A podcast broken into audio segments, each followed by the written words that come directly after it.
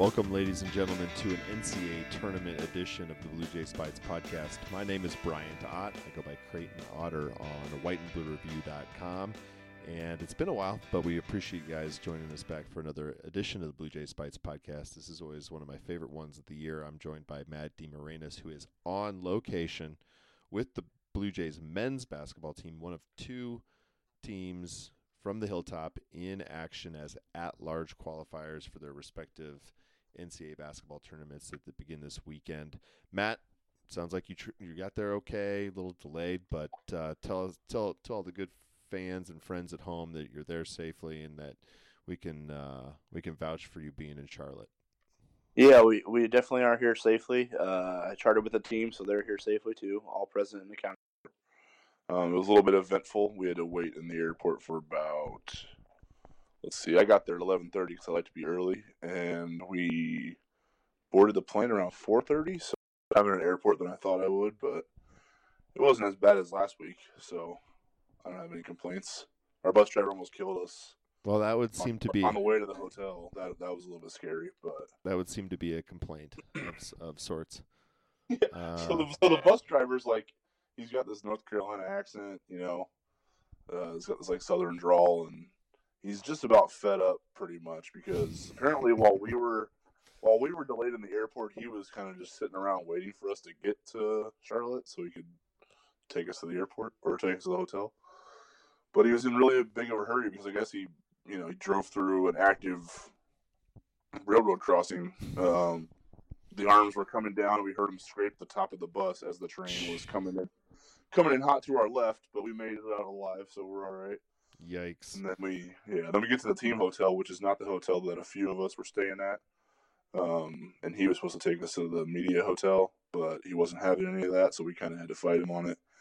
Um, but apparently, yeah. So either way, he ended up taking us. We ended up winning that battle, and uh, here we are, settled into the to the Omni right up the street from the Spectrum Spectrum Center where they'll be playing Kansas State on Friday. All right. Well, I'm kind of imagining Billy Madison's bus driver, played by Chris Farley, um, just kind of fed up with everything and stealing all the sack lunches from Martine and Khyri and those guys. Um, Thinking about that, but that's perfect. dude, it's kind of crazy though. Like, dri- uh, driving home last night from something tonight, I was listening to the the UCLA Saint Bonaventure shit show, um, led by Steve Alford and the the bumbling guards of the Bruins. But um, one of the radio breaks, they had like a PSA um, ad council ad for not for res- like reminding people to respect train crossings, and it was like Nice. super ominous. It was like people say that a train won't break when it sees a car on the track, but it will a mile after it hits you. And I was like, whoa, that is super intense ad. Like, I kind of was scared. I was nowhere near a train stop or a train crossing, but I was like, I was driving home quick. I just needed to get off the road. So glad to hear that you guys were able to Yeah, avoid that ominous conclusion from the ad council ad, but maybe drop that. Drop that ad to that bus driver tomorrow if you see him or something. No question. All right. He has. He said he has to drive around some baseball team all weekend, so hopefully they don't have to cross any railroad tracks. All right. Speaking of baseball, can we just touch on that real quick before we dive into this basketball heavy? I mean, like, You want to talk about some Micah Modi dongs? I kind of want to talk about some Micah Modi donks because the dude is raking right now, like, like leading the nation. senior player. Yeah. Yeah, I- yeah. That Sorry. Yeah, you know you're good. Um, I think I was just you caught me watching a replay of the home run again last night from uh, the game at Kansas State. Because I think it's. I think it's on its way. I think it's on its way to Charlotte right now. That ball. Yeah, right. I think in- that I think that ball broke Dean Wade's foot or whatever's that kid's you know booting around up in Charlotte or something because that ball was tagged. So yeah, I mean just context for the listeners a little bit before we jump in. Uh, Blue Jays hanging quite a few crooked numbers for Ed Servais uh, so far. They went and took two out of three up this weekend at uh, U.S. Bank Field up in Minneapolis against the Golden Gophers. They went and just what ten run uh, or put you know put thirteen up against Kansas State last night. Um, in a team. I mean, that was a team that had won ten games already, so uh, nothing to bat an eye against, I guess, so far. But um, we were kind of joking off the air. This is like an this is like a a weird like uh, um, anti Ed Servais team right now. I mean, they've made a Yeah. ton of errors so far, relatively speaking. They're hitting a ton of home runs, relatively speaking, and the pitching's been probably, you know, uh, Kevin Tappaney's been great so far, but other than that, uh, Yeah, you know, Sunday, Sunday, Sunday's been batting practice so far. That's what they have. They've Yeah. batting yeah. So I don't know. I know that you'll get more into things with Ed, and they had to cancel already, preemptively cancel Friday's home opener against Wichita State due to Isn't that so like Ed to cancel a game two days out? right. Do you think he, just well, you gotta. he probably just doesn't want to deal with like Wichita State, dude? I don't blame him at That's all. true. Like That's- this is one of those things. It's like, oh, okay, we'll we'll slowly get back into that. Like, I don't want to see them in this building again. You know, I just I can't. Yeah, I'm, I'm with that. I thought it was Anyway. Yeah, we got two days out. We're expecting some weather, so let's just done. scrap it. Uh, That's good. So by now, most of the listeners of this podcast have probably seen the video from the reaction of the of Jim Flanery's team. Um, ultimately, waiting until the last couple minutes of the women's selection show after being teased the day before that they were in that last group of eight being considered uh, either in or out. Um, just kind of explain to me how that went. I mean, the video itself, I'm super emotional to see. And I mean, you know, they say they show all these teams getting pumped up, right? And the men's teams show some emotion, but they're all sitting there in like their flip flops and their sweatpants, and some of them are just like chilled out, whatever. I mean, that was legit um, excitement and relief and just stress unwound from that team. Uh, talking with them so far after the selection, I mean, what, what's the sense? I know we've got an interview coming up later in the show that you're going to tease, but um, I guess maybe what's the sense from from Flan's bunch about how they feel headed into Los Angeles this weekend uh, to start with the Iowa Hawkeyes? Well, I think they feel. I think they obviously they feel pretty good to be in the tournament. They think they they, they felt like they earned that spot. Um, just the whole process of getting their conference tournament done a week before selection Monday, and you know, kind of having to watch uh, other conference tournaments and make sure that that chalk was holding up and that there weren't any bid stealers going on. Which was, first of all, it's straight up crazy. In- terms of watching a bubble team have to get you know the bounces their way in terms of how other conference tournaments play out. I've never seen anything play out the way Creighton's did. Like, I mean, I, it's it's such a long list of things that needed to happen to make you know to secure Creighton's spot. Um, and every every, every single thing happened. Like Green Bay won their league. Um, they would have been an at-large team for sure had they lost their championship game. Uh, South Dakota State had an at-large opportunity but they beat South Dakota for the first time in three tries this year to Hmm. steal their own at-large bid, and then, you know, obviously South Dakota didn't have enough of a resume to get in as an at-large, so that was this. South Dakota State essentially stole their own at-large bid by that with that win. Um, FGCU was another team that could have earned an at-large had they not won their league, but they did. Um, Ball State was an at-large team in the MAC, but they got bounced in the first round of their conference tournament, and then Buffalo and Central Michigan were the other two teams that needed to meet in the finals um, to kind of make sure no one stole a bid from the MAC, and that's what happened. I mean, it was just crazy how many things went right. Princeton, Kerry Moore, former assistant coach for Creighton, Mm-hmm. now uh, an assistant on Princeton staff. Princeton won the Ivy League. They whipped up on everybody in that field um, to make sure that they secured the auto bid. I mean, just it was crazy. Every single day there was like three or four things that needed to happen, and they all happened. I mean, I can't even think of one one at this point that went against Creighton that you're like, oh, um, that might be a problem. So going into selection Monday, I mean, they released that that that eight team list for the first time this year, and they call it the debatable eight. And four, so it was essentially it was a group of eight teams, and four of them were going to be the last four in, and the other four were going to be the, the first four out. So, so that only added That's that cold blooded. yeah, exactly. That that that it made the last 24 hours before the selection show um, even more stressful uh, because they didn't, you know, they, they kind of assumed that they were in a good standing among that group, and they were in hindsight. But you know, it still didn't make the, the show. Watching the show, didn't make it any more any less stressful because you see teams like when you saw Oklahoma come off the board, they were 16 and 14 this year. Um, they played the second toughest schedule in the country, so you know you kind of understand why they lost as much as they did. But still, when you see a 16 and 14 team get in, you're like, you're wondering where do you stand in that in that in, that in that conversation. And then Minnesota was the other team that got in that was like, uh oh, because they don't have a great non-conference strength of schedule at all. They were in the 290s, so you're wondering if that was even a factor, which was one of Creighton's strongest arguments: the fact that they played a really tough non-conference schedule.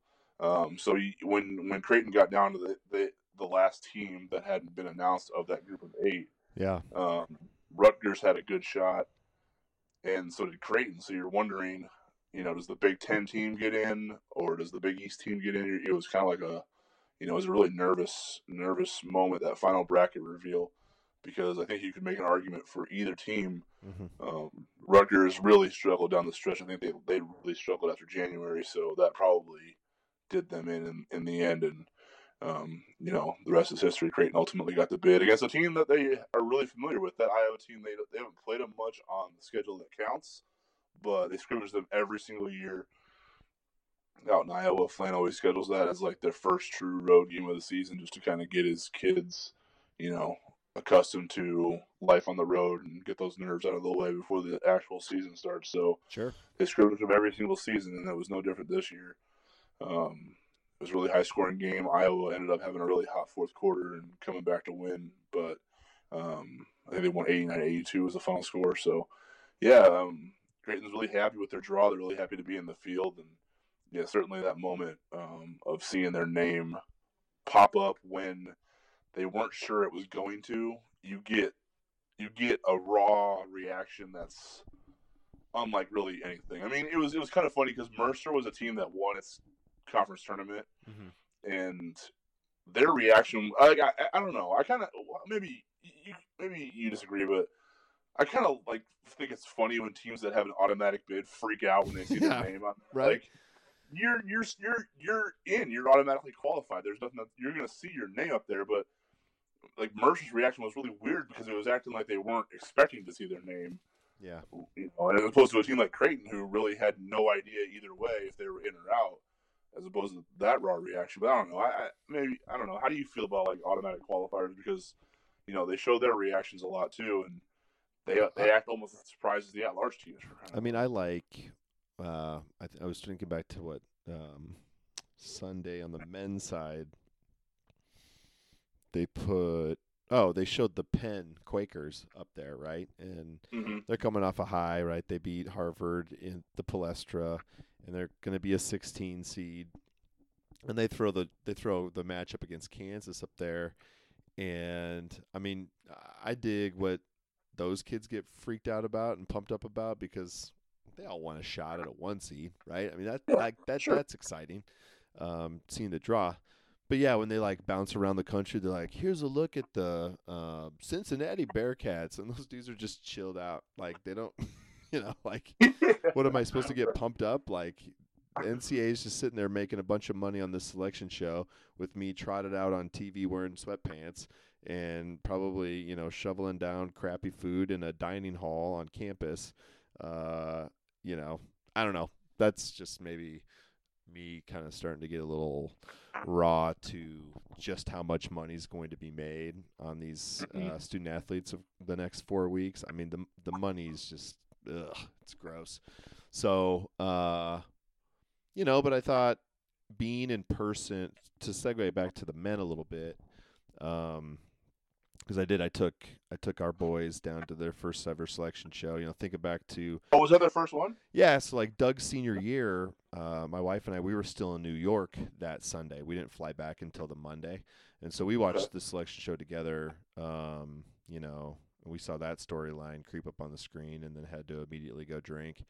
Um, and then last year, we had just gotten back from New York. Uh, we didn't feel like uh, going down there. We felt like we'd probably run into Villanova's defense or something on the way down and not make it to the Sokol Arena or something. Um, so we didn't take the boys then. So yeah, I mean, you know, our oldest is super pumped about the Jays, and he wanted to get. When I told him there was autographs, you know, he immediately was like, well, can we get to talk to Khyri and you know all this stuff. So it was cool to, to Probably, probably experience. first that. in the car. Yeah, right. The autograph, so he just waits in the car for you. Okay, let's go. Yeah, exactly. Um, but you know, seeing the Jays pop up on the screen on their bracket and then Kansas State immediately, I was very close to Marcus, who was seated immediately in front of Coach Mac. And I don't know how much that visual actually made it onto like the local news or if people watch local news anymore or something, but um you know, Marcus's head immediately just flings back like, "Oh my god, you got to be kidding me!" And Mac just uh, in instant kind of fatherly reaction, just immediately puts his arms in this huge embrace around Marcus, and he's laugh, you know, he's laughing like, "What?" You know, what can you expect other than you know hashtag storylines?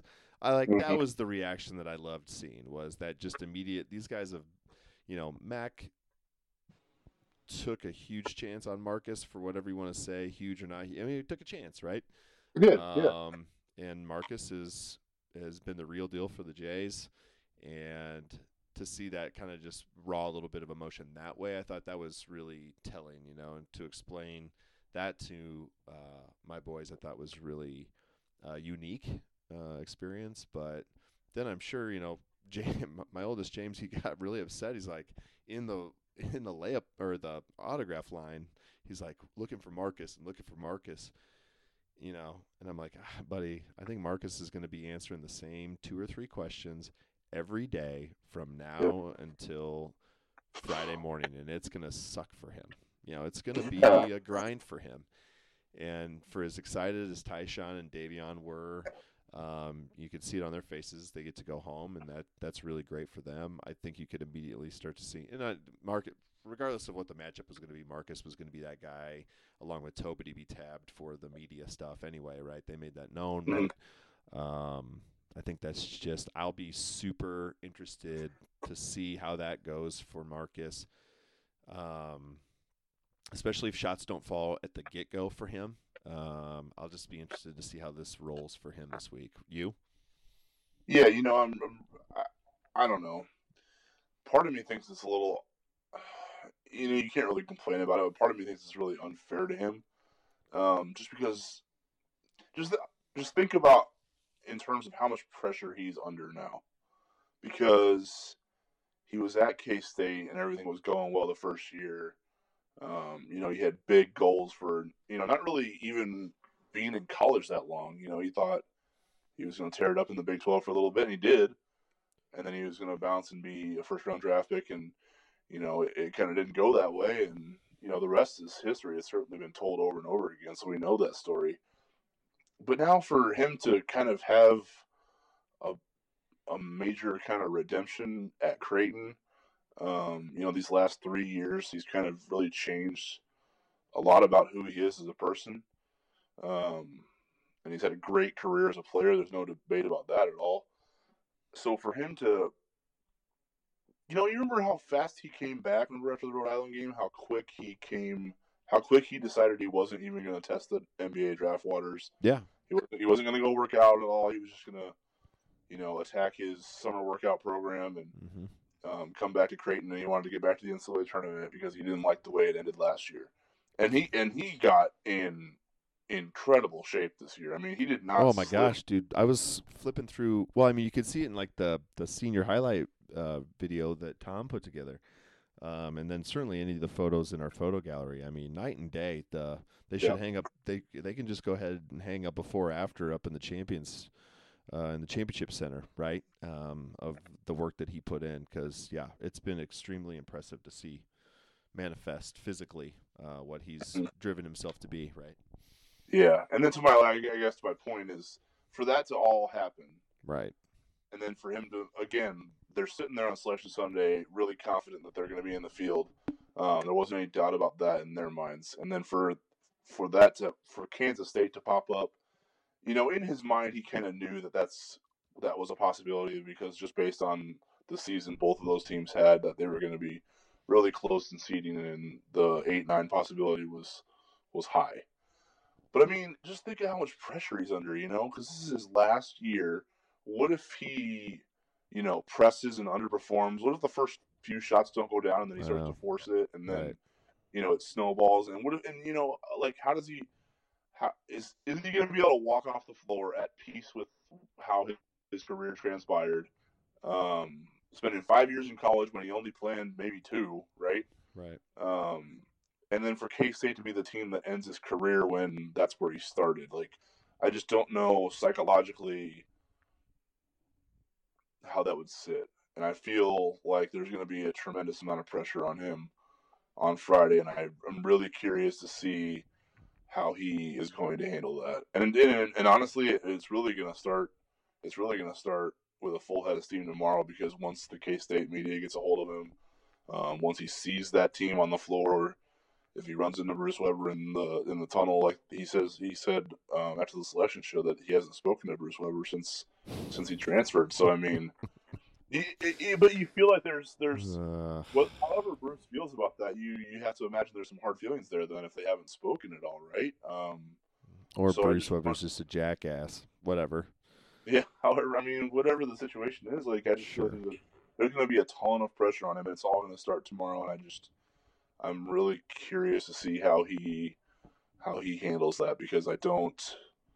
I just don't think. I, I mean, as far as pairings go, I understand Creighton, Kansas State, all that, but I mean, I just wish for him that he had an opportunity just to focus on basketball Right. um, and not necessarily have to deal with the pressure of playing against his former team and what possibly might be his last collegiate game. You know, I just that's a lot. I just I don't know. We'll Yeah. see how it unfolds though. But I just those are my initial thoughts on when I saw it happen. Yeah, mine too. I just want him to go out, um, as uh, you know, as well as he has played for the Jays in you know the last two collective years, and I think that, like you like you said, you know, I I, I say two, but it's really been three because he he had to grind through that transfer year, and Mhm. I've never been down around the team when a guy like Cole Huff or a guy like uh, Kaleb Joseph or a guy like um, Marcus Foster is doing that work day in and day out. But I gotta imagine it's just a grind, and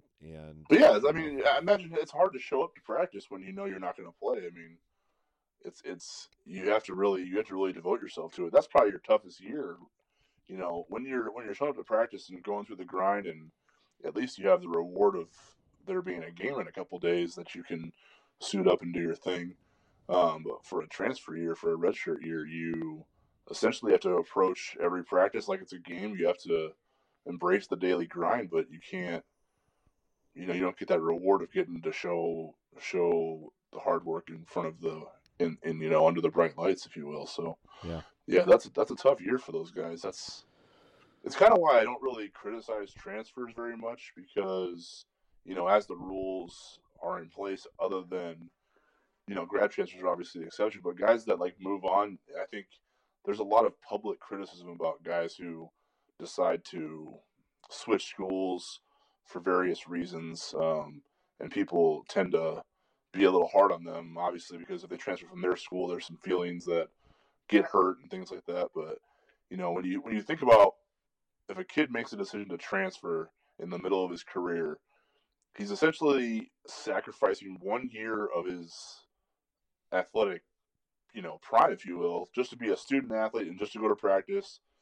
Um, and he doesn't get to play any games. So I mean, I wouldn't mind if there were some rule changes that, you know, allowed guys to be eligible right away. I think that's something that probably should happen. But, you know, for now, the sacrifice is incredible that those guys um, make to sit out a full year and, and still work hard and, you know, before they can play a game. That's that's that's a difficult thing to do. I think. Sure. So I teased the interview you have with some of the women's basketball team. I know we've got some. Uh, I know you've, you took some time with some of the men's basketball players too. What do you have for us? Um, what do you have for us on tap tonight, uh, interview wise? Oh yeah, just caught up with Tyler Clement in the airport actually, so we had so much time to kill. But um, yeah, just to kind of get the the lay of the land as far as the psyche of the team and how they're how they're handling this go around in the NCAA tournament compared to last year, what lessons they've learned, and you know how they're preparing themselves to to you know kind of like that you know obviously didn't sit well with them. That they went one and done last year but you know they were kind of a worn down group. I mean they made it all the way to the big east tournament championship game lost to villanova i mean that was a grind. They come back selections they come back you know essentially selection sunday is their was their off day but they you know they had to be at the arena in the afternoon to watch the show find out where they're going and then what they had a couple days to prepare before they hit the road all the way to the west coast you know what i mean? So I think it was just a lot to deal with, and you know, this go around, they certainly seem like there's just there's a little bit more relaxation, and I don't know that's probably not the right word to use for an NCAA tournament, but there's a lot more relaxation in, in terms of how much time they've had to prepare, and you know, since they got bounced in the first round of the Big East tournament, they had a couple days off, which is which certainly can be valuable um, whether they wanted that or not, obviously that's not what they wanted, but it is valuable that they got to be get off their feet for a couple days and you know kind of you know recharge the batteries a little bit before they prepare for you know a really good Kansas State team. So I know we'll be touching base with you all weekend from Charlotte. Um, yep. Maybe give our listeners a sense of what your day will look like tomorrow. So the Jays tip off at six o'clock ish Eastern time on Friday. You're in mm-hmm. with the team tonight. They've got some events tomorrow, some responsibilities. Kind of what's your day look like? Um, well, there's gonna be a uh, we got, there's open practice from 9 a.m. to 6. I think with all the teams involved in the pod. Um, what Providence and A&M, North Carolina and Lipscomb, uh, Virginia, UMBC, and uh, Creighton, Kansas State. Um, so that'll be a full day. I think I'd cer- I'm certainly interested to see that Kansas State press conference just to see, uh, you know, what kind of comments Bruce Weber has about the Marcus Foster situation because I'm sure he's going to get asked. Um, and Marcus Foster, and likewise for Marcus Foster.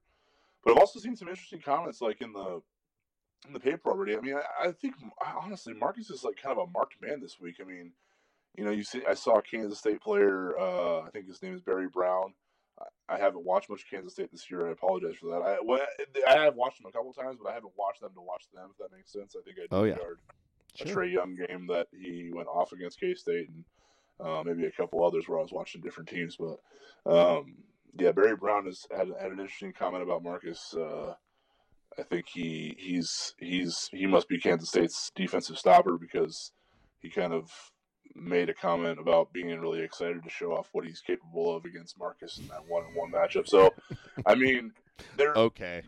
That's not exactly a punch pulled comment, if you know what I mean. It, right. When I saw, it, oh, wow, that's interesting and you know very pointed. So, yeah, I'm curious to see how how that whole Marcus Kansas State thing goes tomorrow because, um, I I I, I would be absolutely shocked if it's not the over overarching storyline of the day when those two teams are on the practice floor and in the press conference. So that's that's kind of what I'm interested for tomorrow. Okay. And then I know you're not in Los Angeles, but the women out there, when will they take off? Are they already out there? They will leave tomorrow. Okay. So, so yeah. they'll be out there. They, they practice. They practiced today. They practiced yesterday at the championship center. Um, pretty good. They shot the heck out of the ball yesterday. So um, I think there's really like a an extra pep in their step after seeing their name pop up on that board, obviously, because I think they came back, you know, after the after losing to Marquette in the Big East semifinals, and they took a couple of days off, but then they came back. And I think their first day of practice was really good, everybody returning, um, but the second one was kind of like one of those. It was a little bit of a clunker because they they just all that was on their minds was the NCAA tournament and the selection show and seeing where they landed, so their focus wasn't really sharp. Um, but their first practice after after learning that their assignment is Iowa and learning that they're in the tournament was was quite the opposite. And they shot the they shot the ball really well. I mean, all across, all all up and down the lineup really had a really good shooting day. So, um, and they're really confident about this Iowa matchup. It's it's a it's an opponent they're very familiar with, like I've alluded to before, because of they scrimmage them every year. Um, and yeah, I think they I think they're, I, they're it's a really confident group. I think you know in the past you might get you might get some some of these some of these teams that are just excited to be part of the field. But I think when when Creighton sees their draw and they see Iowa there, as an opponent they're very familiar with, an opponent that they think they can beat, and then they're out in Los Angeles, so they assume UCLA and that 3-14 matchup is going to prevail and be their second round matchup. That's a Mm-hmm. team that they played really tight in Vegas this year in that in that in that Thanksgiving tournament. I mean, it was a single digit ball game the whole way. Um, it's it's so they're not going to go out there and see a name on the front of a jersey that's going to intimidate them. And I think the fact that should they win those two games and then get to go to Kansas City, I think creates quite an incentive for them. Um, because obviously that's that's that's a chance for Creighton fans to to travel down and support them uh, and give them some kind of a home court advantage, a home away from home court advantage, if you will. So they they they they're really confident going into this weekend. They they do have a tall task. Iowa is a really good team, a really potent offensive team. Um, Megan Gustafson, their post player, is one of the best players in the country. Um, so that's a tall task for sure. And UCLA is is you know Jordan Canada is a dynamic guard, and you know they're one of the best teams in the country all season long. They've proven that. So you know they gave UConn a run last year in the NCAA tournament as well. So back with uh, when Kari Korver was still there, Yeah. um, the Korver the Corver cousin. Um, so yeah, it, it, it's not like you know you wouldn't say that Creighton's an overwhelming favorite or anything like that. They do have an uphill battle, but it's not. They're not going to face. They're not going to face teams this weekend that they don't think they can beat. So that's that's the first step. Sounds good. So let's um, let's tee up this Tyler Clement interview first, Matt. Um, I know we you kind of mentioned it already, but we'll go with him first, and then we'll we'll close with uh, with your women's interview. But you want to set the stage here before we hear uh, uh, Tyler Clement speak? Sure. So like I just uh you know I I like catching up with Tyler because um you know he's kind of the backbone of this whole team. I know people I know people wonder what his his role is sometimes and you know because his playing time is kind of sporadic. Sometimes he'll play 20 minutes, sometimes he won't play any. Um but he's really the he's kind of like the engine of this whole thing. I mean he's he's always the most prepared. He's the scout team leader. He gives the you know every time you see how how much preparation goes into each matchup and each scout. He's the he's the ringleader of it all, and and this is a big week for him too because he kind of got recognized finally for his academic prowess. Um, been a straight A student his whole entire life, um, and he was honored with an academic All American Yeah. Not this this year this week. So um, good to see for Tyler to go out kind of in his senior year with some recognition finally. Um, but yeah, we just we, we just kind of like talk about the Kansas State matchup, what he sees um, on film with them, um, since he's kind of like a coach, uh, coach extension of the coaching staff on the floor, um, and getting this team ready to play on Friday, and then um, kind of how the week of preparation has gone, and and, and kind of what they've how how this year in, in terms of preparation is different than last year, um, and what lessons they've learned from uh, losing to Rhode Island last year in the way tournament. So that's kind of what we touch upon in, during this interview. Sounds good. Well, without further ado, this is Matt DeMarinis interviewing Tyler Clement ahead of Creighton men basketball's trip to Charlotte for the first and second round games of the 2018 NCAA basketball tournament starting against Kansas State on Friday night. Um, here on the Blue Jays Bytes podcast. Well, we're sitting in an airport, about to board a plane to Charlotte um, with uh, Tyler Clement here. I appreciate you joining me again. Absolutely. Thanks for having me. This on. is, this is starting to run out as your senior year comes to an end. So yeah. Um, the last opportunities we have. Hopefully, we have a couple more in the next week or couple weeks. for sure. So I guess uh, what's the what's the week been like for you? Um, maybe just on your own in your own time, thinking about you know your last NCAA tournament. Obviously, you feel good that you're in it, but you know, have you had any kind of emotions and things like that this week as Yeah. well as far as how it's winding down? Yeah, I've had a few random moments of nostalgia, kind of because this is obviously the end of my basketball career. But for the most part, I'm surprised it probably hasn't hit me yet because I'm not trying to think too much about it. Um, so there has been a few random moments, but for the most part, it's kind of just been like, you know, trying to think about this first game, K State, and a lot of what we got to do to beat them first of all. And so I'm not really trying to think too much about it. Obviously, it's kind of hard not to, um, but at the same time, I'm just trying to extend our season any way we can on Friday. And so hopefully, I have a little more time of basketball left. For sure. I guess uh, when you think about last year and you you're coming off the Big East tournament run, you go to the title game, fly back, selection Sunday, you guys are probably all on dead legs. Uh, you have a short turnaround for a really physical Rhode Island team. Did you guys, I mean, last year, did you guys get a chance to even catch your breath, or was that, um, do you think that performance was kind of a factor of kind of everything run into each other on the short schedule the way it was? Yeah, I mean, I think we still had a chance to catch our breath just from the standpoint of, you know, we played Saturday in the championship game, obviously after three straight days of playing, but I don't think we played until Friday last year. I don't remember if it was Thursday or Friday. I think it was Friday, but so we still did have, you know, five days off. I think from a mental standpoint, more than anything, this break will we can definitely learn from last year a lot in a lot of different ways. How we weren't ready to play right away against Rhode Island last year, and more than anything, I think it's just like a great mental reminder of how we can learn from last year. And then it has been nice on a, in a in a way that we've had this rest because we've had guys like you know Jacob that are banged up or Ronnie that was banged up, and so it has been kind of nice to get that get our legs back under us and then just prepare for K State in any way we can, especially from a mental standpoint. What's been what's been different about this time around? Obviously, the experience that you had last year, you, everything is probably a little bit familiar to you. Yeah. What's been different about the uh, the week of getting yourself ready to play? Yeah, I think it's like I've said, is the approach um, we're taking. I mean, it was a big difference last year. We had, last year was a lot of guys' first NCAA tournament games. I mean, Marcus I think had played in one, and other than that, nobody had really played in the tournament. And so, like I said, we can definitely learn from last year. But this year, we still have guys that have never played in the tournament. But we're trying to make a point of emphasis, you know, not to do what we did last year, where we maybe weren't as ready to come out right away, and just kind of a sense of urgency that we've had this week, and at least tried to have had. And so, like you said, I mean, that's probably what's different from last year to this year is the fact that we recognize what we did wrong last year, and we don't want to have that feeling again after one game. And so that's more than anything a good motivating factor to come out ready to play. You mentioned the guys that have uh, are going to be experiencing this for the first time. Um, they just had their first experience with Madison Square Garden in the Big East tournament. It seemed like they they had at the very least passed that test, if not graded pretty highly.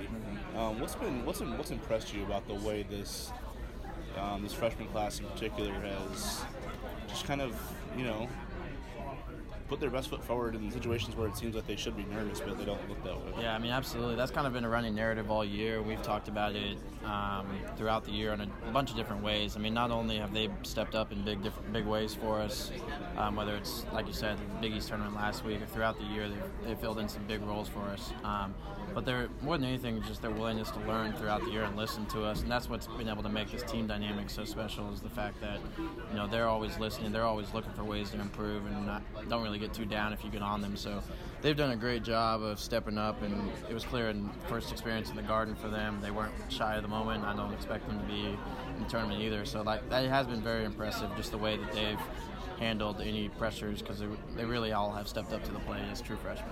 What does K State look like to you when you watch them on film? What what stands out to you as far as what might be the most challenging part of Friday afternoon? Yeah, I mean, first of all, obviously, you know, they got like Dean Wade and Barry Brown, who are two great players. Dean Wade was an all Big 12 performer, and I'm pretty familiar with the Big 12 growing up in Kansas and growing up around KU and K State. So I'm, I've watched a lot of their games, and not only, you know, they have got a couple of those good offensive weapons, but they really get after it defensively. And so they, they've got good team defensive principles, and they play really hard. And so that's a good thing just to see and notice, and that could be a good challenge too. Is us overcoming that is just how hard they play defensively. We're gonna have to match their intensity on both sides of the floor, and so uh, it'll be a fun challenge. How do you feel about the week of preparation? I felt it's been good. Um, it is nice having that extra day playing on Friday rather than Thursday.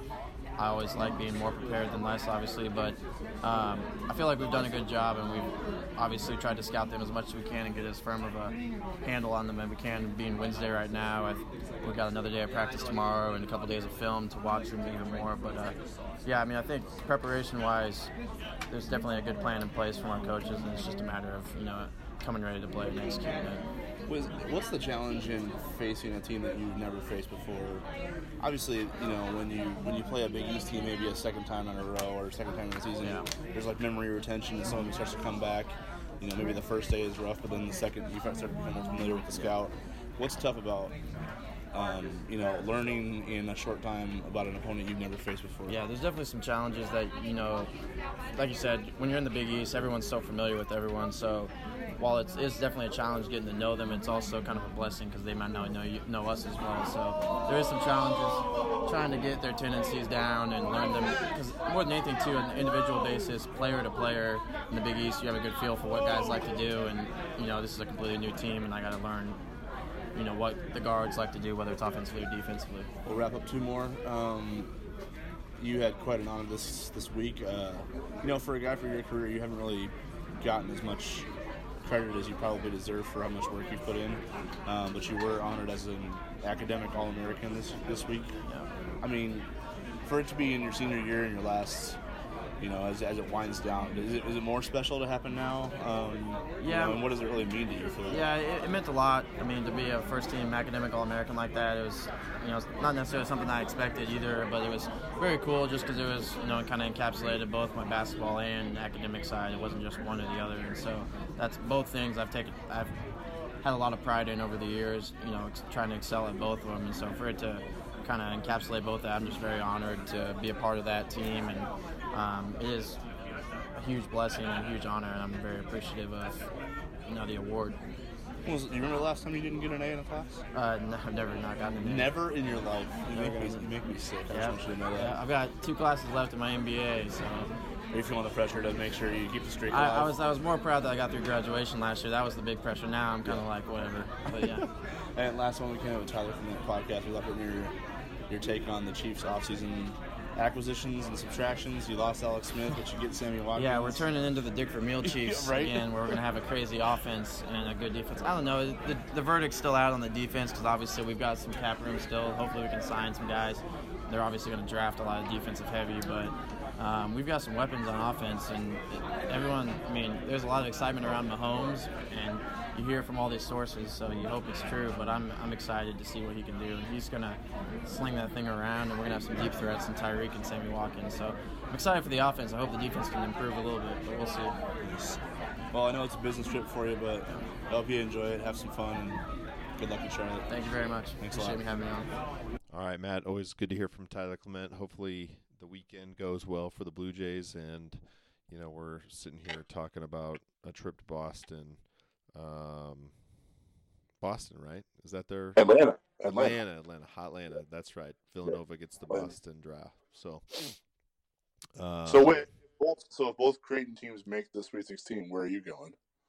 you gonna go to KC Power and Light, or are you gonna? Because it kind of gives you an excuse to go back to KC and party a little bit. So, are you gonna go to Atlanta? Which one? Which what, what was it? Someone asked me my destinations. Like, would you rather go to LA or Charlotte? I obviously said LA. yeah. Then they said Atlanta or, or Kansas City. I said Kansas City. But San Antonio for the Final Four definitely gets the nod over Columbus. Like that's a no, no doubter in that. one, Yeah, so. right. Like I mean, that- that thought they played like first fours in Columbus. What? I, I don't know what that is. Uh, yeah. Although it, yeah, you'll have you have a lot of there's a lot of Jays fans that would have t- some mighty big demons to exercise down at the old uh, uh down at the old Riverwalk. Um, You know, you know what I hear are good for are good for demons is some blue margaritas at Cafe Soleil. So. There you go. So like, Just- I'm just saying. super glad that I didn't make that trip because as fun as it would have been to watch him beat Elfrid Payton uh, the first day there, uh, it was hard to handle watching that loss from my house uh, Yeah. against Baylor. I was I don't know. that was straight. That was like straight up torture. I'll just give you. yeah, no, I know, and Well, I don't know that. felt like from the Blue Jay perspective. It's like you had this team that had so many goals of being finally the team to do something that, that had never been done before, and then it didn't even come close to happening. Like it wasn't even like a suspenseful No. ending where it was just a. It was kind of like a bludgeoning that was you were helpless for essentially thirty minutes. So So that's the that's the deal, right? Like this is gonna sound ludicrous, but like I kind of am planning on going to Atlanta because I feel like Uh-huh. all of the shitty torture that happened in 2014 and all of just the sputtering engine that was in California last year, like I don't know. The more I th- the more I think about these things, well, plus the- as long the- as you've been following this team like your whole entire life, so so like seen, that's you've what I'm saying, like- ground up, essentially, so.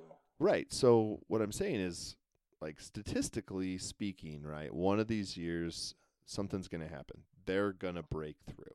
And I know that's maybe that's just me with my my Cubs fan hat on, finally realizing that that shit does come true.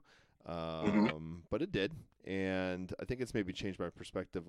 Everybody talks about matchups, matchups in the NCAA tournament, right? And health and health and health. But like, yeah, Dean Wade and Barry Brown, you know, they they might play for K State, whatever, and Martine's still on the shelf, and who knows how Jacob and Ronnie are feeling or whatever. Everybody's banged up, everybody's nicked up at this time, but Like that's actually something that seems to me breaking maybe at least a little. It's not going to hurt the Jays' chances. What's going on with Kansas State's health right now, right? We can all agree that that's not gonna, that's not going to hurt Creighton's chances. And then the kid and, Hunter, and, and Virginia, De- DeAndre Hunter out for Virginia. Yeah, that's, that's I mean- huge. That's uh, that's the matchup nightmare in terms of right, that that pairing for Creighton. Should they play? Should they move on to play Virginia? right, DeAndre Hunter was going to be the one guy they had no answer for. exactly. Yeah.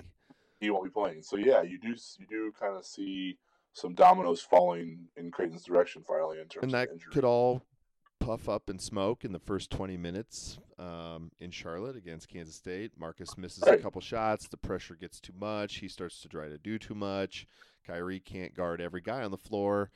Our bigs still really struggle with rebounding now, and those guys have a couple dudes that can hit the glass, and you know it's not going to be n- none of this is going to be easy. But yeah, I mean, I mean, like, why the hell not? You know, let's go to Atlanta. Let's gorge on Chick Fil A and Coca Cola, and you know, do what we're gonna do. But I don't know. I I uh, no. The short answer after the long rambling is the Jays break through to a Sweet 16, and I'm physically able to be there. I'll be there. So Yep. as Well, much we as got, and then got a little bit, didn't we? no, yeah, where you're we good. at? yeah. So you were talking about if I was going to choose between going to watch the men Sweet 16 in Oh, Atlanta yeah. or the or the women's team in Kansas City, but um, I'll just say that that'll be a hell of a day if I have to make that choice, right? I- right? You'll be happy either way if you have to make that decision. I'll be happy either way. And I guess both times that I've maybe planned on going to watch a Jays team compete in a regional semifinal or greater in Kansas City, that's not worked out. Uh, you know, soccer wise and volleyball wise. So we'll just put it out there that um, we'll we'll we'll see how it goes, or we'll wait till we uh, you know we'll wait to see. But Yeah. that doesn't stop us from the interview. Don't that- count, your, don't count your chickens before don't they count hatch. Chick. chickens, but like you said, you were able to talk to Sydney, Lamberty, and Myah Mellman on uh, uh, before you left town. So maybe set up that Mm-hmm. interview, talk about their confidence level, kind of the sense you got from them, and prep this interview for us before we listen. Yeah, so the first, well, I mean, obviously the first thing is just the the getting over the excitement of making the field and um, getting back to basketball itself, like on the court, and kind of working on a game plan um, to head out to LA to win games. They don't, they're not, they're not happy to be in the tournament. They think they deserve to be in the tournament, so they feel like they're in their rightful place right now, and they're going out to LA to to prove it essentially. So. Um, you know, they got they got they had a really good day of practice yesterday. Um, I didn't see them practice today, but I imagine it was something similar. Um, and you know, just talking to them about the Iowa matchup, it's it's like I said, just the familiarity with that team, with that personnel. Um, you know, Iowa's had some injuries this season, so they really lean on Megan Gustafson, uh, you know, to kind of carry a, a huge load for them. Um, and, and historically, Jim Flanery and his staff have always found a way to kind of take away an opposition's best weapon and make other people beat them. And I don't think that's going to be any different. I don't think it's going to be any different on Saturday when they play Iowa. So while it's a tall, ta- tall task to contain Gustafson, I don't think that they're going to go in ill prepared to do it. That's kind of what comes off in this interview. I think I expected them to be confident, but I think I was surprised at the level of confidence that they actually had um, in regards to this matchup because Iowa was a really potent offensive team. Um, they like to get up and down, even though they're not that deep of a squad, and the injuries have kind of hurt them in that regard. But they will run up and down. They will score a lot of points. It's going to be a really exciting game, no matter what happens. Um, I think it might even be might even, it might even have it has a chance to be maybe the game of the first round, and that's the way the women's tournament. So um, just with the how good each team is, how efficient each team is offensively. So, um, but yeah, I think I think the confidence level of of you know Lamberty Mellman and the whole team really comes off in this interview. So it was interesting to hear. So without further ado, we'll listen to that interview and then uh, get you back here to wrap up uh, wrap up this Blue Jays Bytes podcast. So here's Matt DeMarinis talking with Sydney Lamberty and Myah Mellman on the Blue Jays Bytes podcast. So, uh, Yeah, um, just what was this week like for you guys? Um, maybe energy wise, because did you guys have a practice at all while you were waiting before you knew you were in the tournament? We Um, had yeah, we came back Saturday, had practice at five, and then another one at twelve thirty on Sunday. They were pretty intense. You could tell that the coaches were a little bit stressed out, but. I think it was good for us. We needed to have Oh, two yeah. intense, difficult practices after having four days off. But yeah, things were very tense. What was your what was what was your energy level like? Did you were you guys kind of like um, what were we practicing for? Were we practicing for the NCAA tournament? Were we practicing for the NIT? Um, we don't even know where we're going. Like, were, was everybody engaged, or did you kind of feel like um, everybody's minds was kind of on what might happen on Monday night? I felt like the first practice, at least, everyone was very like engaged in practice and came in with like a mindset that either way, like our season wasn't over yet, so it really didn't matter at that point what we were practicing for. Um, I thought we did a pretty good job the first practice. Second practice was a little rough, but Yeah. I mean it was still good to get in the gym and get shots up, and it was pretty intense, as Hannah said.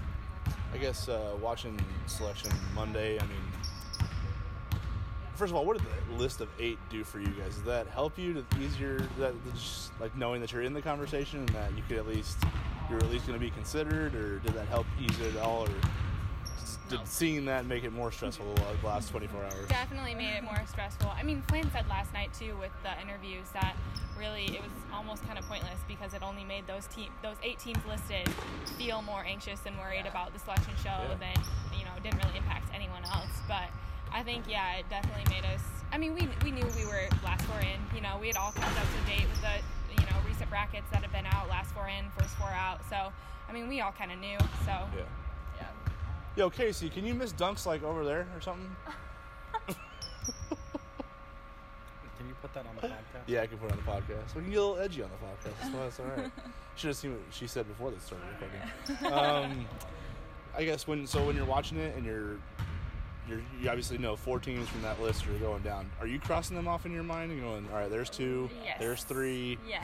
all right, we're basically down to one more. Like, which it was one- like straight sweat, Yeah. sweating once the third team was called. Really? We were like, oh. I mean, my I looked over at Sydney and then I looked over at Audrey and I was like, are we out? Like, I mean, you saw Buffalo right away. Then we saw Oklahoma. Then we were really like, okay, crap, if Oklahoma's in, it's mm-hmm. probably not super great for us. Yeah.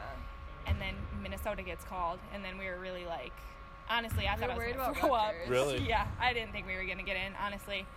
So But- the yeah, because I guess once you saw four teams, they kind of did a good job, I guess, for TV of splitting up in brackets, which is kind of funny, but um, or torturous, however you want to say it. But like, oh wow, yeah, you were about to throw up. Yeah, I was very nervous. So uh, when you, you know, it kind of made it good for drama, but for you guys, that had to just be an unbelievably, probably more tense of a moment than you've had maybe in games and Oh, things like that. Was it Oh, more nervous 100%. because you had no control at that point, No. right? Nope. Literally no I think that's what I hated about the moment was like there was nothing we could do. Like we had literally left it up to other people to decide for us. And Yeah. I think I hated that the most. Yeah, how much did that? How much did that bug you? Knowing, I mean, because you know Marquette's a tough team. Losing to them doesn't hurt your resume, mm. but it's also a team that you've beaten before and that you know you could beat. So, was there a bad taste in your mouths uh, after that game, knowing that you've essentially left your NCAA tournament fate up to a room full of people that you know you don't really know, you haven't really talked to, all that sort of thing. The kind of the powerlessness of it. Oh yeah. I mean, I think not just the Marquette game, but you look back a week before that, losing to Georgetown and then Villanova. I think that was probably more of a worse feeling, knowing that you know if we would have got one, both of those, we probably for sure would have been fine. Mm. So I think not not. I mean, obviously didn't feel great after the Marquette loss, but. I was more thinking in my head, gosh, if we could have just got one of those on the road the week before, we'd Yeah. be feeling a lot better about things.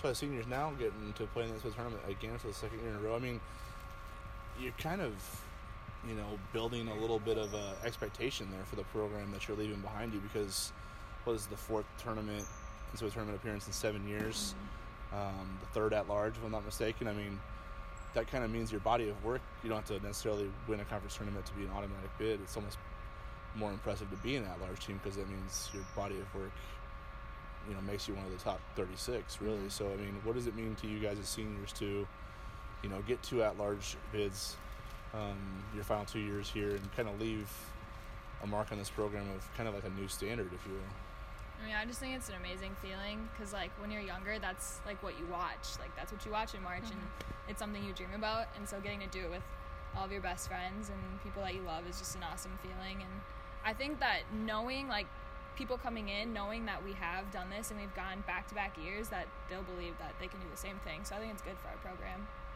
I think you got to credit Flan with his scheduling.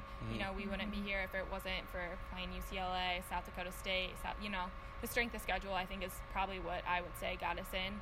Um, so you got to credit that over the years. He's never been afraid to play the top teams in the country, Right. and you know, especially when they're in the Valley, it's a little bit different in the Big East. But you got to schedule those um, tough non-conference games. Otherwise, you really don't have a chance um, when it comes to tournament time. How much is the, how much of that like I guess that fearless approach to scheduling has filtered down to you guys as players? I mean, I imagine like if you see a UConn, there's still some intimidation and things like that. But I mean, other than that, is there anyone else you would see and just look at a name on the front of the jersey and feel like you know you're facing an uphill battle here? Do you feel like that type of scheduling throughout your career has kind of prepared you for every moment you could possibly face?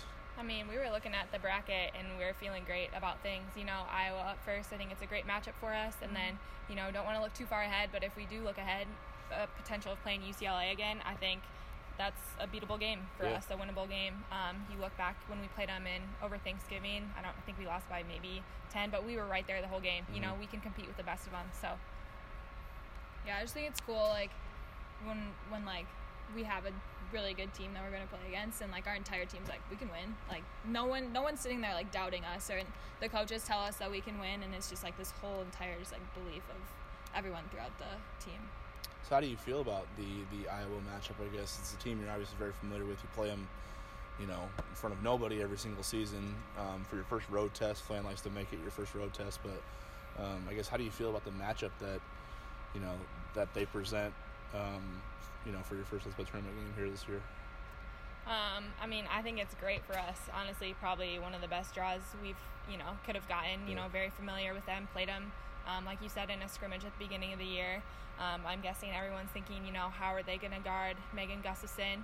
Um, but I think you also have to turn around and look at um, Iowa. How are you going to guard Audrey? How are you going to guard Jaylyn? How are you going to guard Sid? You know, I think we're more of a um, complete team. I would say as a whole. You know, everyone's scoring. It's not just on one person's shoulder.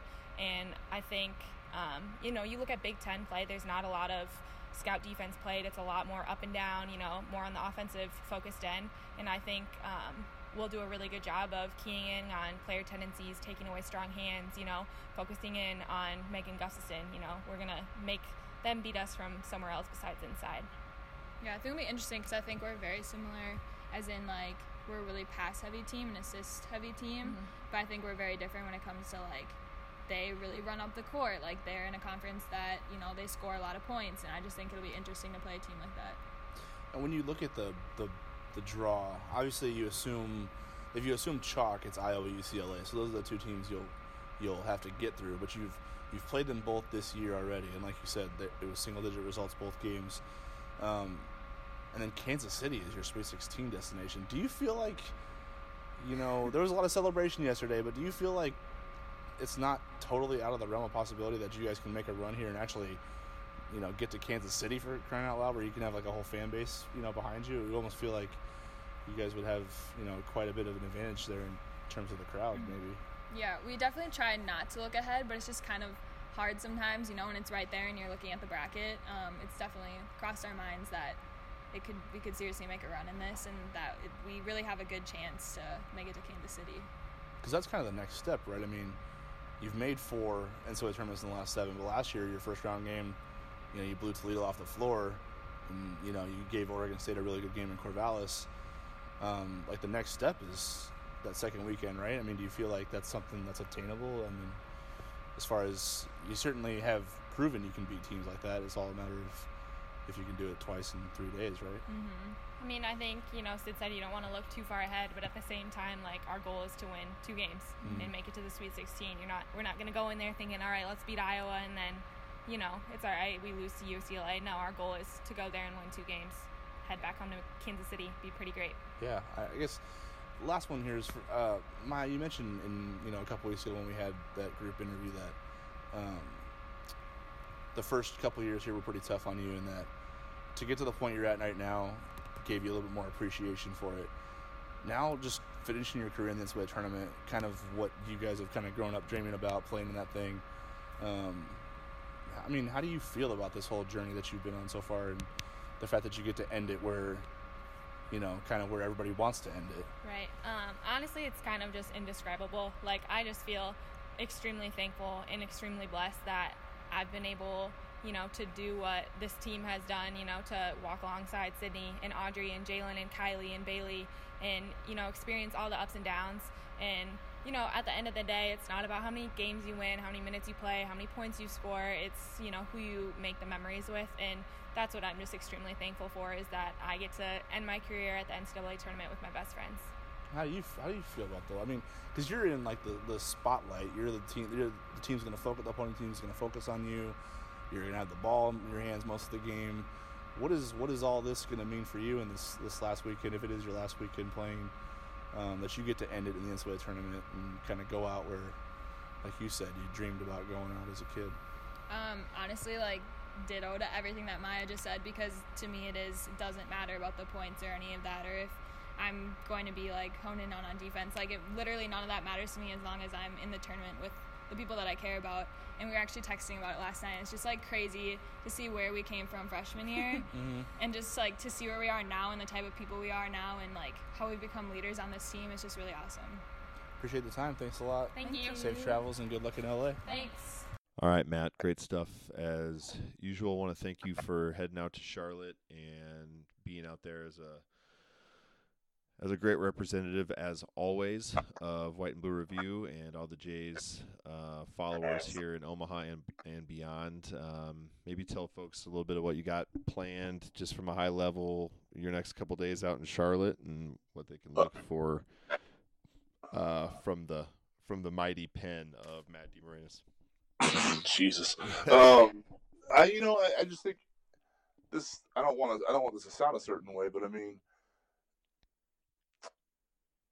we obviously provide uh, Creighton coverage for free, and by doing that, it's hard to, you know, make these trips happen logistically because the income that we get from this isn't, you know, terribly great. So that's, you know, certainly understating it, but I, you know, I just uh, we're out here. We're, we're going to give you some podcasts. We're going to give you some write ups. We're going to give you some stories, um, previews, recaps. You know, all the things that people have seemed to enjoy. We get great feedback from it. Um, so I just hope that it's my hope that people will, you know, read it, support it, um, because the effort is is there. You know, we have a whole team of people that do a great job. Um, and you know I, I try to deflect as much credit as possible because I it's not I can't do any of this without you guys, and I don't think people I don't think people would realize that. I think they because I'm so loud of a personality in general that people just think I um, that I do this uh, without without the amazing support of White and Blue Review. Like I mean, Tom is amazing at what he does. Um, his his morning afters, his primers, his videos, um, his highlight reels. Um, you know, Darren is the man when it comes to just hanging out with me late at night and making sure, um, editing my stuff, looking at, you know, all the mistakes I definitely make when I write, um, getting that stuff corrected and publishing it out for the masses, and you know, Bryant with the podcast and you know, editing my stuff, put getting the photos together. Um, you know, giving me feedback on writing style, and uh, I just don't. I, it's a, it's, it really is an incredible team effort. Um, just, and the foundation of it all is just passion for Creighton athletics. You know what I mean? Like it's all, it's all just because we want, we wanted Creighton coverage. We wanted Creighton coverage, and we wanted to enhance it, and we wanted to, and we wanted to give it to people in a different type of way. Um, and that's really what this whole thing is just born out of. And so I hope that um, I while it sounds like I'm begging for support here, I just hope that people appreciate. I hope that people appreciate the lengths that we go to because it's not it's not easy to do. Um, and I know this might not sound the greatest right now, but it's just like that's what we we try to do it for the Creighton fan base because um, it is a big fan base that deserves coverage, and um, there is enough there is enough of this world to have multiple outlets covering it. So for our part, we try to do the best we can, and hopefully people can appreciate the lengths that we've gone to to you know follow this team around and um, you know kind of provide our voice for for Creighton athletics. So Yeah, and I that's think what that's that, that's that's that's the, that's the foundation for what you're going to get this weekend, and and certainly what you're going to get going forward. No Yeah. question. No, and we appreciate you being the representative out there and um you know, at practice every day and at games all the time and filing uh stories certainly, but just that constant feed of information that so many of us fiend for on social media and Twitter in particular. Um you know, it just makes us feel like, you know, for all of us nerds that would love to be in the program, it makes us feel like we're there. And um, and you do it in a level-headed, level-set way that doesn't show any um, undue bias, which is uh, rare around these parts. Let's be honest.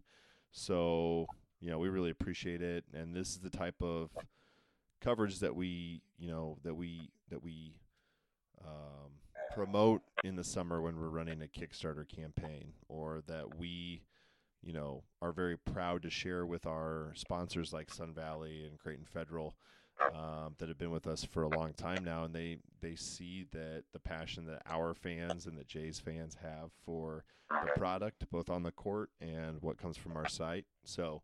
Um, you know, here's to a weekend of more great stuff, and hopefully then a weekend after that of more great stuff. So Yeah, yeah, we'll take it one at a time, but um, we'll certainly look forward to what you have to post tomorrow and the next day, and we'll go from there. Yep. Sounds good. A plan. Jays fans, enjoy the extra basketball. You're the last team in Nebraska standing again in March, so enjoy it. Wear blue Thursday, wear blue Friday, rub it in, do whatever you need to do. Um, but enjoy the you know enjoy the games from Charlotte because, as we all know, there's only uh, a couple dozen of these teams that get to still playing around uh, this time of year. So don't take it for granted, and uh, we'll see you on the other side. So for Matt DeMarinis in Charlotte, North Carolina, amidst a bunch of ugh, North Carolina fans. Um, I hope you find refuge uh, and hopefully just wear like an Ethan Wragge T-shirt around. Maybe see what happens. So it should be good. Uh, for Matt DeMarinis, I'm Bryant Ott, and we really appreciate you uh, supporting us at whiteandbluereview.com. So for that, I'll give you a hearty good night or good morning whenever you're listening to this, and a really rowdy go Jays.